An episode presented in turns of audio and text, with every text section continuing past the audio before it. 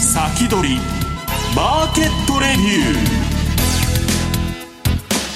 皆さんこんにちは石原潤です。リスナーの皆さんこんにちは津田まりなです。この時間は楽天証券プレゼンツ先取りマーケットレビューをお送りしてまいります改めましてパーソナリティは現役ファンドマネージャー石原潤さんです。よろしくお願いします、はい、よろしくお願いします。そして本日のゲストは楽天証券経済研究所土田正幸さんです。よろしくお願いします。よろしくお願いします。私あの久しぶりお久しぶり。ですよねお久しぶりなんですか、はい、久しぶりだ本当。多分丸々1か月ちょっとお会いしてない感じですね。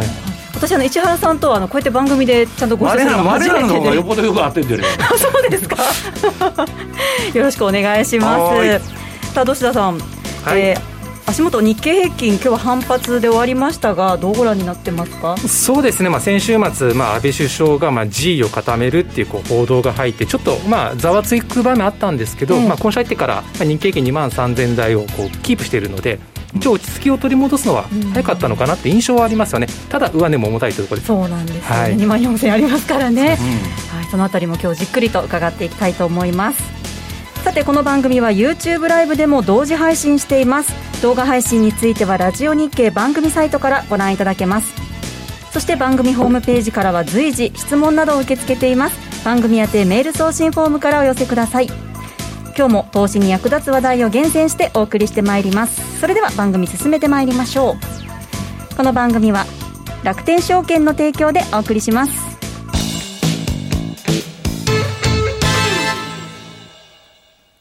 豊富な情報量と多彩な機能で多くのトレーダーから支持を集める楽天証券のトレーディングツールマーケットスピード2。マーケットスピード2では刻一刻と変化していくマーケットで戦うため個人投資家でも簡単に利用できる5種類のアルゴ注文を搭載。アルゴ注文を使えば事前に登録した条件を満たした時に自動で発注されるのでずっとパソコンを見ている必要はありません。多様な機能と操作性を両立し、個人投資家にとって理想的な環境を整えました。マーケットスピード2は利用料完全無料。詳しくはマーケットスピードで検索。楽天証券の各取扱商品等に投資いただく際は、所定の手数料や諸経費等をご負担いただく場合があります。また、各取扱商品等は価格の変動等によって損失が生じる恐れがあります。投資にかかる手数料等及びリスクについては、楽天証券ウェブサイトの投資にかかる手数料等及びリスクページや契約締結前交付書面等をよくお読みになり、内容について十分にご理解ください。金融商品取引業者関東財務局長金賞第195号楽天証券株式会社。ウィークリーマーケットレビューこのコーナーでは楽天証券経済研究所土田正幸さんにお話を伺ってまいります。よろしくお願いします。お願いします。さあ今日はどんなお話でしょうか？そうですね、まあ、ちょっと日経平均の動きを中心に、まあ、あのどこまでですね、今ちょっと今の相場って、堅調さも垣間見えてるわけなんですけど、はい、じゃあどこまで続きそうなのか、なんか不安材料ないのかっていうところも含めてですね、はい、まあ見ていこうかなとは思ってます。で、まあ、足元の日経平均の動き見ていきたいんですけれども、えっと、実はチャートご用意しました。えっと、日経平均の冷やしのチャートなんですね。で、まあ、一応2万3000台回復してはいるんですけれども、はい、まあ、こちらの、まあ、資料をご覧になられる方見ていただきたいんですが、まあ、値動きのパターンですね。はいまあ、いわゆるこうピンクの丸で囲った部分があるんですが、いわゆる窓ってやつですね。はい、まあ、前の日の終値からポンと、まあ、価格がですね、上がって、まあ、上昇したと。で、その後失速して、この窓を埋めていくっていう動きが、まあ、繰り返されてるわけなんですね。はい、なので、まあ、下値も切り上がっているので、まあ、比較的堅調といえば堅調なんですけれども、ぐいぐい上値を伸ばしていくような、まあ、イメージではないというところですね。でしかも、まあ今日なんかも100円ぐらい日経平均上がったんですけれど、はい、とはいえ、まあ、上値をトライするような動きも、この冷やしチャートからはなかなか読み取りづらいというところですね。この上の3点結んだ抵抗線が結構重いという感じなんですか？そうですね。これあの、6月の高値と、まあ、8月の高値を結んだ線なんですけども、うん。まあ、これがちょっと上値の抵抗として意識されてるのかなというところです。まあ、いてしてこういう動きしてるとですね、まあ、ポンと上がるんですけど、その後伸び悩むというところで、なかなかトレンドがつかみにくいというところで、今の日経期の方向性というのをちょっと見ていきたいなと思ってます。で、次の、えっと、チャート用意したんですが、これですね、えっと、日経平均の時系列新値足というチャートなんですね。はい、まああの赤く塗りつぶされている部分と、まあ、青く塗りつぶされている部分、この2つあるんですけれども、実はですね、足元、青く塗りつぶされている部分になってるんですね。はい、まあ、要は、赤い部分が上昇基調にあるというところを示してまして、青いのがどちらかというと下落基調を示しているという、まあ、色分けされてるんですけども、実はですね、あの2万3000台日経平均、確かに回復してはいるんですけれども、終値ベースで見ていくと、8月14日の2万3289円、ここを超えきれてないんですよ、取引時間中は超えてるんですけども、終値では抜けきれてないんですね。となってくると、2週間近くですね、ここを超えきれてないと。要は2万3000台をこう回復してはいるんですが、まだ上値をですね、積極的に追っていくような動きにはなってないというところありますんで、えー、まあ、今週以降の注目ポイントというのは、終値ベースで、まあ、2万3289円と、今日の高値が2万3287円だったので、2円。取引時間中でも届かなかったってありますし、終値は全然届かなかったってもありますので。鬼より怖い2円だな。そうですよね。なので、まあ、トライする動きを見せてはいることは、まあ、明るい材料ではあるんですけども、やっぱここを抜け切ってこないと、まあ、上値をですね、追っていく動きにはなりづらいのかなというふうに言えるかと思います。はい、そのまあコロナ前の水準にはこう近づいてきてはいるということなんですね。そうですね。まあ、あとはそのアメリカ株がまあしっかりしているといったところあると思います。まあ、あのコロナのこうウイルスに対するまあワクチンですとか、まあ、治療薬ですよね、うん、なんかあのコロナの感染して、回復した人の、まあ、血液成分を今の患者さんに、まあ、こう投入することで、まあ、症状を和らげるみたいなものがあったりとか、あとワクチンの開発が、まあ、急ピッチで進んでいるといった期待感と、あとは先週のジャクソンホールですよね、はい、FRB のまあ、あの物価上昇、まあ2%を超えるインフレ率をですね、多少許容しますよと。となってくると、経済が回復していくと、まあ当然物価も上がってきますので、まあ大体その物価が上がってくると、利上げってことすぐ意識されるんですけども、まあそれをしばらくしないよってところで。もうインフレ目標を飛ばしちゃったからね。そうですね。何があっても金利上げませんと。ええ、はい、まあそこら辺のですね、まあ効果があって、今アメリカの方を見ていくと、S&P500 ですとか、はい、まあナスダックが史上最高値を更新中と。いうところで、どんどんどんどん上がっていってますよね。まあ、あのアナウンスメント効果が非常に大きいのかなと思います。まあ、ただですね、じゃあ実際にこう物価を上げるためにはどうしたらいいのか、で現状、FRB はですねどういう景気認識を持っているのか、まあ、要はそのインフレ率が2%を超える状況にまでに至る、まあ、道筋、プロセス、手段、まあ、ここら辺がですね、まあ、あのジャクソンホールのまあ、基調講演ではあまり聞かれなかったとなってくると、うんはい、まあ、ある程度時間経ってくるとですね、アナウンスメント効果っていうのは、ちょっと剥げてくる可能性がありますので、ちょっと米国株のですね、高さというのが、こう、崩れるじゃないですけども、上値が重たくなって下げ始めた時というのが、はい、まあ、怖いのかなというふうに言えるかと思うんですね。で、ちょっとその米国株の話はちょっと後に回しまして、はい、じゃあこの、まあ、先ほどの冷やしチャートと時系列の新値足で、まあ、今のトレンドの方向性見てたんですけども、もう少し中長期のスパンでも見ていこうかなと思ってます。で、もう一つチャートをご用意したんですけれども、出ますでしょうか。これですね。もうちょっと日経平均の期間を長くして、ギャンアングルですね、うんはい、まあ、3月の19日の安値を起点として、まあ、6月頭のですね、まあ、戻り高値、ここのトレンドラインを基準として、まあ、2×1 ライン、3×1、4×1、8×1、まあ、それぞれのラインを引っ張ったものなんですね。これ何かと言いますと、まあ、この 1×1 ライン、この時に作った角度の半分が 2×1 って感じですね。3分の1が 3×1 で4分の1、8分の1となってきます。まあ、当然トレンドというのは最初強くてだんだんだんだん弱くなっていくので、じゃあ今そのトレンドの強さのどこら辺にいるんですかというのをこう見ていくのがギャンアングルなんですね。うんはいで、やっぱりこう3月19日からまあ株価が上がっていって、まあ、1×1 ラインのこの最初の紫の枠ですね。枠ですね。ここまで上がっていったんですけども、途中6、7、8ってこう、揉み合ったじゃないですか。揉み合いましたね。はい、で、揉み合っていく中で、2×1 ラインまでタッチしたんですね。えで、タッチしてから、この今度は 2×1 ラインに沿って上昇してるっていう感じなんですね。そうですね。はい。となってくると、今のところこの 2×1 ライン、ここをですね、維持できるかどうかというのが、まあ、目先のトレンドの焦点ですね。で、ここでまだ、ちょっと今、足元はね、重たいとなってますんで、ええ、3×1 ラインの方まで、まあ、ちょっと落ち込んでくるとですね、ちょっとそのボラティリティ高めでですね、揉み合うというような展開が想定されるので、まあ、注意が必要なのかなというところです。ただ全体としては、ちょっとトレンドの強さというのは弱くはなってはいるんですけれども、上昇基調は続いていると見ていいと思います。はい、でですね、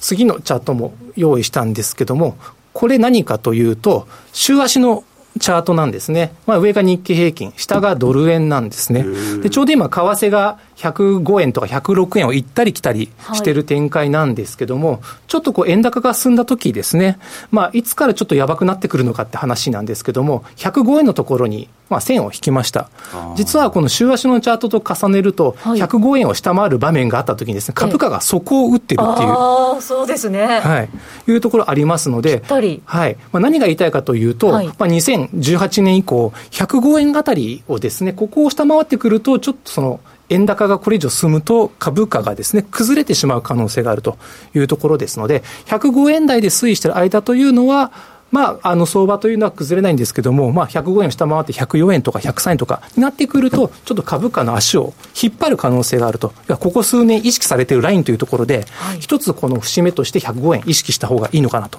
いうふうに思ってます。はい、今、106円台前半で推移してるんですけども、105円あたりがポイントになるということですね。そうですね。はいで、まあ、その日本株の堅調さというのは、まあ、米国株に引っ張られてる部分あるんですけども、はい、じゃあこの米国株の今の強い状況ですね、まあ、どこまで続くのかといったところでですね、ちょっと9月注意しなきゃいけないんですね。なんでかというと、ちょっと9月というのは非常にイベントが多いんですよ。はい。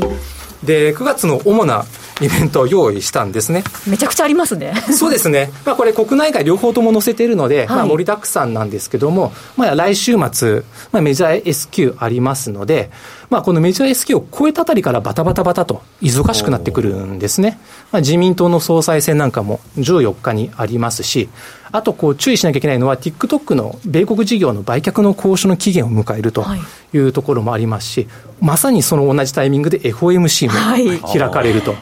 で、まあ、ちょっと日銀の会合を挟んでですね、今度はちょっと外交面なんですけども、あの、先日亡くなられた台湾の元総総統、総裁で書いちゃいましたが、総統のですね、リタンホエ、李登輝さんですね、うん、この人の告別式が行われるんですね。これに合わせて、あの、中国は軍事行動じゃなくて軍事演習みたいなことをやってくる可能性はありますし、あと、海外の要人がですね、どのくらい参加するのか、そういったところもちょっと注目されるのかなと。で、9月の29日に、まあ、今、共和党と民主党でですね、まあ、あの大統領候補出揃いましたので、まあ、初の討論会が行われると。これが一番注目だね、どし。そうですね。あの、世論調査では、えー、まあ、バイデン氏が優位となってるんですけども、さすがにこの政治が絡んでくると、蓋を開けてみないとわからないという部分があると思うんですね。うん、まあ、確かにそのバイデン氏の支持の背景というのは、いわゆるこうトランプ疲れですとか、はい、こう、反トランプこういったですね、まあ、世論が反映されている可能性があるんですけども、まあ、冷静に考えると、今後4年間、アメリカを引っ張っていくリーダー、どっちがふさわしいのっていうことをやっていくわけですね。となってくると、まあ、あのやはり大統領としての資質がですね、この討論会を通じて、まあ、見極められつつあるというところですよね。えー、バイデンは任期全うできるんですか？まあ、やはりその健康問題ってやっぱ不安説ありますよね。不安されてますよね。となってくると、まあ、そこら辺をカバーするために、要は副大統領候補にカマラ・ハリスさんをこう、持ち上げてあの人自動的に大統領になるわけでしょそうですね。ねそうですね。なので、まあ、あの、今のトランプ政権に対して、まあ、不満とかですね、まあ、そのこれちょっとまずいんじゃないのっていうこう意見を持っている人でもですねもしこのバイデンさんに何かがあった場合当然副大統領のまあ、カマラ・ハリスさんが大統領に昇格しますので、はい、となってくると、アメリカ初の女性大統領になるわけですね。えー、となってくると、アメリカ初の女性大統領が彼女でいいのかっていうところのこう信任投票も含んでいるとというところを見ると、実はこの民主党のですね、この候補の固め方というのが、ちょっと吉と出るか、京と出るかわからないと。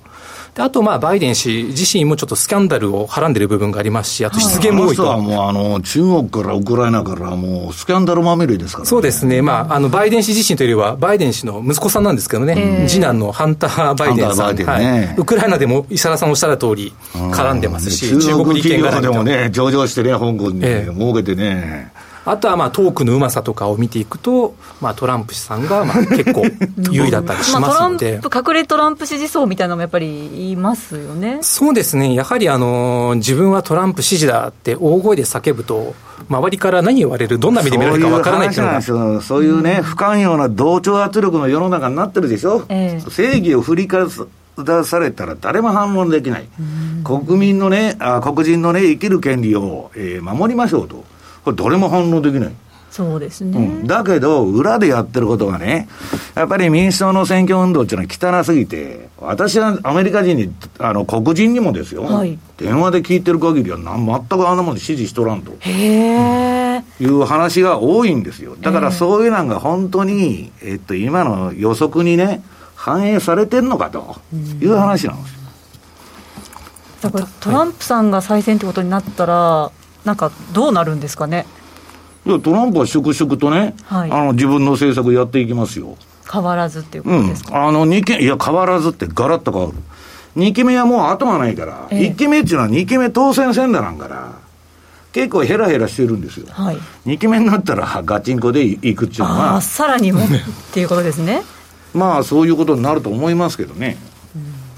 となってくると、やっぱり米中の関係も含めてですね、はい、やっぱ変わりつつあるのかなと、まあ、中国の姿勢はあまり変わってなかったんですけれど、はい、ちょっとアメリカがですね中国に対する見方を変えつつあるような感じもするので、まあ、従来であれば、要はこう政治と経済をこう分けて考えようっていう部分があったりですとか、まあ、どちらかというとこう、アメリカが中国に対してものすごくこうプレッシャーをかけているような構図ですよね。となってくると、自国優先主義ですとか、あとはそのグローバル化を分断してるんじゃないかっていう話はあるんですけれども、まあ、実はお互い様の部分があるわけですね、うんはい、やっぱり中国で、じゃあ、アマゾン使えるんですか、フェイスブック使えるんですか、締め出してるじゃないですか、中国側ですね。やっぱりそのいいとこだけを取っていって、はい、で自分たちの中国というマーケットではアメリカの企業を締め出しているといったところありますし、やっぱり不公平な部分ってあるんですよ。はい、っていうのもありますし、あとはその国家情報法っていう中国の法律ですよね。まあ、中国当局の求めに応じて、まあ、中国に所属するまあ個人と企業というのは、情報をですね、まあ、開示する義務があるというところありますので、やっぱり中国企業を通じてですね、まあ、そのビジネスで得たデータっていうのをこう搾取されるんじゃないかという恐怖もやっぱり拭えない部分がありますので、となっていくと中国としては、まあ、そこら辺のですね、この情報に対するコントロールと、あとはその不公平さ、ここをどこまで解消できるかっていうところが多分一番最大のポイントなのかなというふうには思います。はいかりました。以上、ウィークリーマーケットレビューのコーナーでした。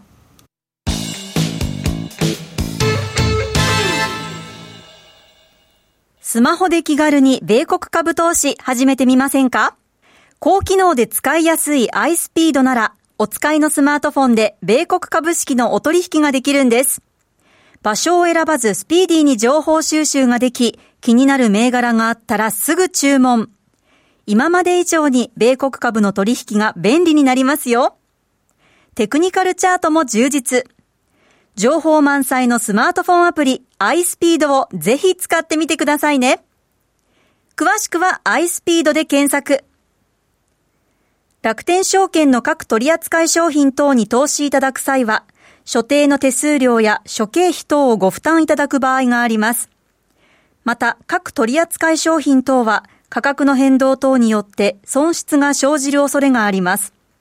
投資にかかる手数料等及びリスクについては、楽天証券ウェブサイトの投資にかかる手数料等及びリスクページや契約締結前交付書面等をよくお読みになり、内容について十分にご理解ください。金融商品取引業者、関東財務局長金賞第195号、楽天証券株式会社。石原淳の相場の肝さあ、このコーナーでは現役ファンドマネージャー石原淳さんにこれからの相場の肝についてお話を伺っていきます。あれなら久しぶりだな、久しぶりっつってもあれだな、はい、番組本格的にやるのは初めて本当に初めてなんですよね。そうだね、昔から我々古い知り合いなんですそうなんですよね。いやいや、それは置いといてね。今日はね、あのー、えっと、まずね、ちょっと忘れんうちに、セミナーの告知があるんで、はいえー、っと、これ資料を持ってきた1ページですね。あの、今度9月9日に、えっと、楽天 FX さんの方ですね、これ。が、えー、っと、セミナーをやるんで、えっと、これね、バイナリーオプションのあの、えっと、記念、えー、のセミナーなんですけど、まあ、そっちの方の説明は福永さんがやってくれて、私の方はまあ、ちょっと相場感とね、相場予想のレンジの、うん、当て方みたいな話をするんですけど、まあ、これ2ペあえっとね、この URL に直接申し込んでいただくと、もう何も事前申し込みも何もいらないと、YouTube そのまま、えー、見てもらったらいいということになってるんで、はい。で、まあ、今度あの、楽天証券さんの FX さんの方がですね、えー、っと、この楽天バイナリーオプションっていうのを始めるっていうんで、まあ、取扱い通貨ペアがドル円、ユーロ円、ポンド円、5ドル円、ユーロドルと。まあ、これのね、えー、レンジを当てようと、2時間後の、いう話で、はい。で、えー、一応まあ資料3ページ、4ページで送ってもらって、えー、まあ注意書きとか、まあ、コンプラ的なことが書いてあると。いうことで、ちょっとその画面だけ出しておいてくださいね。はい、えー、セミナーは9月9日水曜日、はい、えー、夕方6時、18時から、はい、ということですね、はい、ぜひ皆さんチェックしてください。はい。で、えー、まあちょちょこっとだけ、あの内容をやっとき、あのー、おし、えー、紹介しときますとですね、はい、えっと、5ページの、これドル円の今の1時間足なんです。ドル円の1時間 ,1 時間足でレンジをどうやって当てるかと。はい。これね、まあ、2時間後のレンジ当てるっつうんだから、ええ、まあ、非常にね、えっと、まあ、あの、どういうんですか、レンジを、まあ、どうやって当てるかっていう話どう予測するかですよね。これはね、1時間足で見とるんですよ、ええ、そのドル円のレンジを。とね、これは、まあ、あのー、13時間のエンベロープっていうのを使ってて、まあ、詳しくは説明で申しますけど、はい、このね、上下の、えー、水色のラインに大体収まるんです、ドル円大体収まってるでしょ？そうですね。で、まあ、下がアクセラレーターっつって、まあ、これ、M、楽天さんの MT4 で、あの、標準でこの2つの指標は出ますんで、えー、ぜひ参考にしていただきたいと。で、その次がですね、えー、これはあの、えっと、私のね、これは DVD に入れた、あの、ATR チャンネルと。はい。これね、面白いんですけど、週足でも、えー、日足でも4時間足でも、全然パラメーター変えないでね、どっし。はい。このレンジに大体収まる。一番外の枠を飛び出ることは相場がないと。うん、で、まあ、短い足になればね、15分とか5分とか、まあ結構飛び出したりもするんですけど、大体収まると。で、これによってどういうふうにね、えー、レンジを予想していくかということをやります。で、次の、えー、っとね、ユーロドルの冷やしっていうのが出てるんですけど、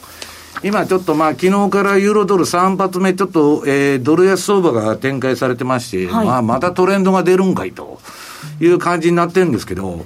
これね、私のあの、順張りのインディケーターなんですよ。はい。で私のあの、知らぬところで、楽天 FX さんとね、これあの、パンローリングさんが今度あの、投資戦略フェア。はい。これ9月26日にやるんですけど、私出演するんですけど、まあそれ楽天 FX さんがスポンサードしてて、でね、このインディケーターのお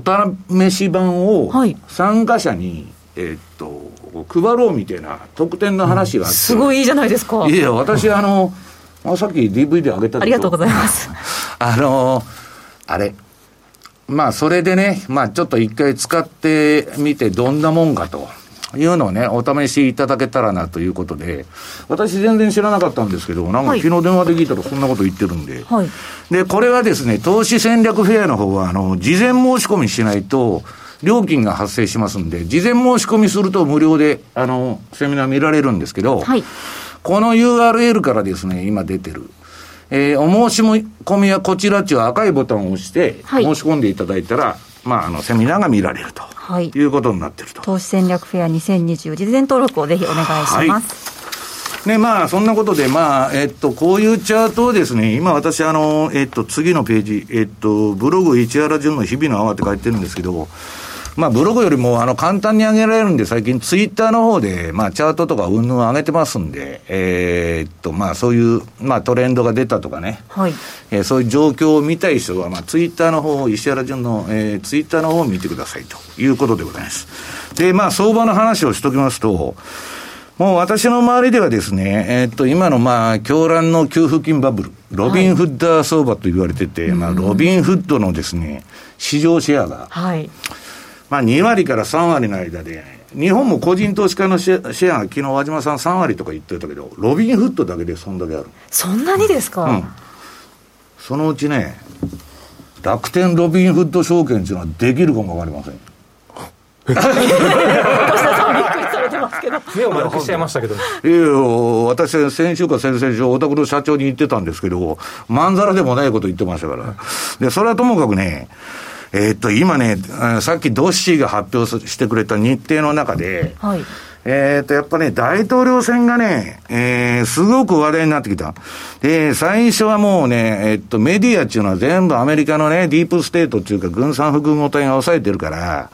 まあ、バイデン有利だ、有利だと。わーわーやっとったんですけど、はい、最近ね、フェイクニュースと言われるね、いろんな放送局とか新聞が、トランプ勝つかもわからんって書いとるんですよ。なんか自己保身に走り出したなと。はい、で、それはね、なんでかちょっとね、まあ、向こうのアメリカ人に聞いてると、今、全米各地でね、都市、そこら中でね、マニュアル皆さん、その、暴れまくっとるんですよ。略奪、強奪、火つけるとかね、一体どうなってんだと。でね、現地の人たちに言うとね、それ黒人も言っとんですよ、私のお友達の。もうやめてくれと。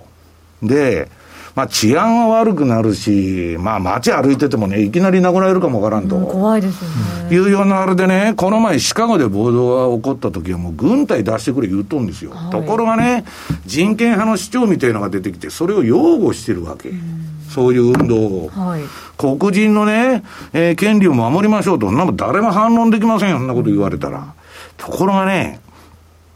さっきの隠れトランプじゃないけど、多くのね、はい、アメリカのまともな人がね、それを苦々しく思ってるんだ、ああいう運動を。テレビでは絶対言いませんよ、そんなことは。えーだってすぐあの文句が来るから、お前、黒人のあの人権に反対してんのかみたいなね、ね。わけのわからんのが湧いてくんで、言わないんだけど、はい、実は思ってる、うん、そういう連中があの、トランプに投票するんじゃないのかいということで、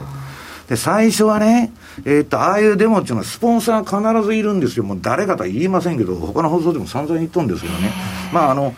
金出しとるやつがおるんですよ、どの運動でも。だって何日間も仕事をしないで動員かけてね、あれ全部アルバイトが来とるんですよ。暴れてくれとか言われて。えー、で、それはいいんだけど、トランプ落選運動で民主党がやってたんですよ。ところがね、やればやるほど逆効果になってきてると。今、そういう現象が起きて、はい、まあその辺のややこしい話が延長戦でと。はい。ちょっと知らなかった話がたくさん出てきましたが この後延長戦でじっくりと伺っていきたいと思います。さああっという間にお別れの時間が近づいてまいりました、はい、えこの後は YouTube ライブでの延長配信です。引き続きお楽しみください今日は石原潤さんそして土田正幸さんとお送りしてまいりました。ラジオをお聞きの皆さんとはここでお別れです。この後は YouTube ライブでの延長配信です。この番組は楽天証券の提供でお送りしました。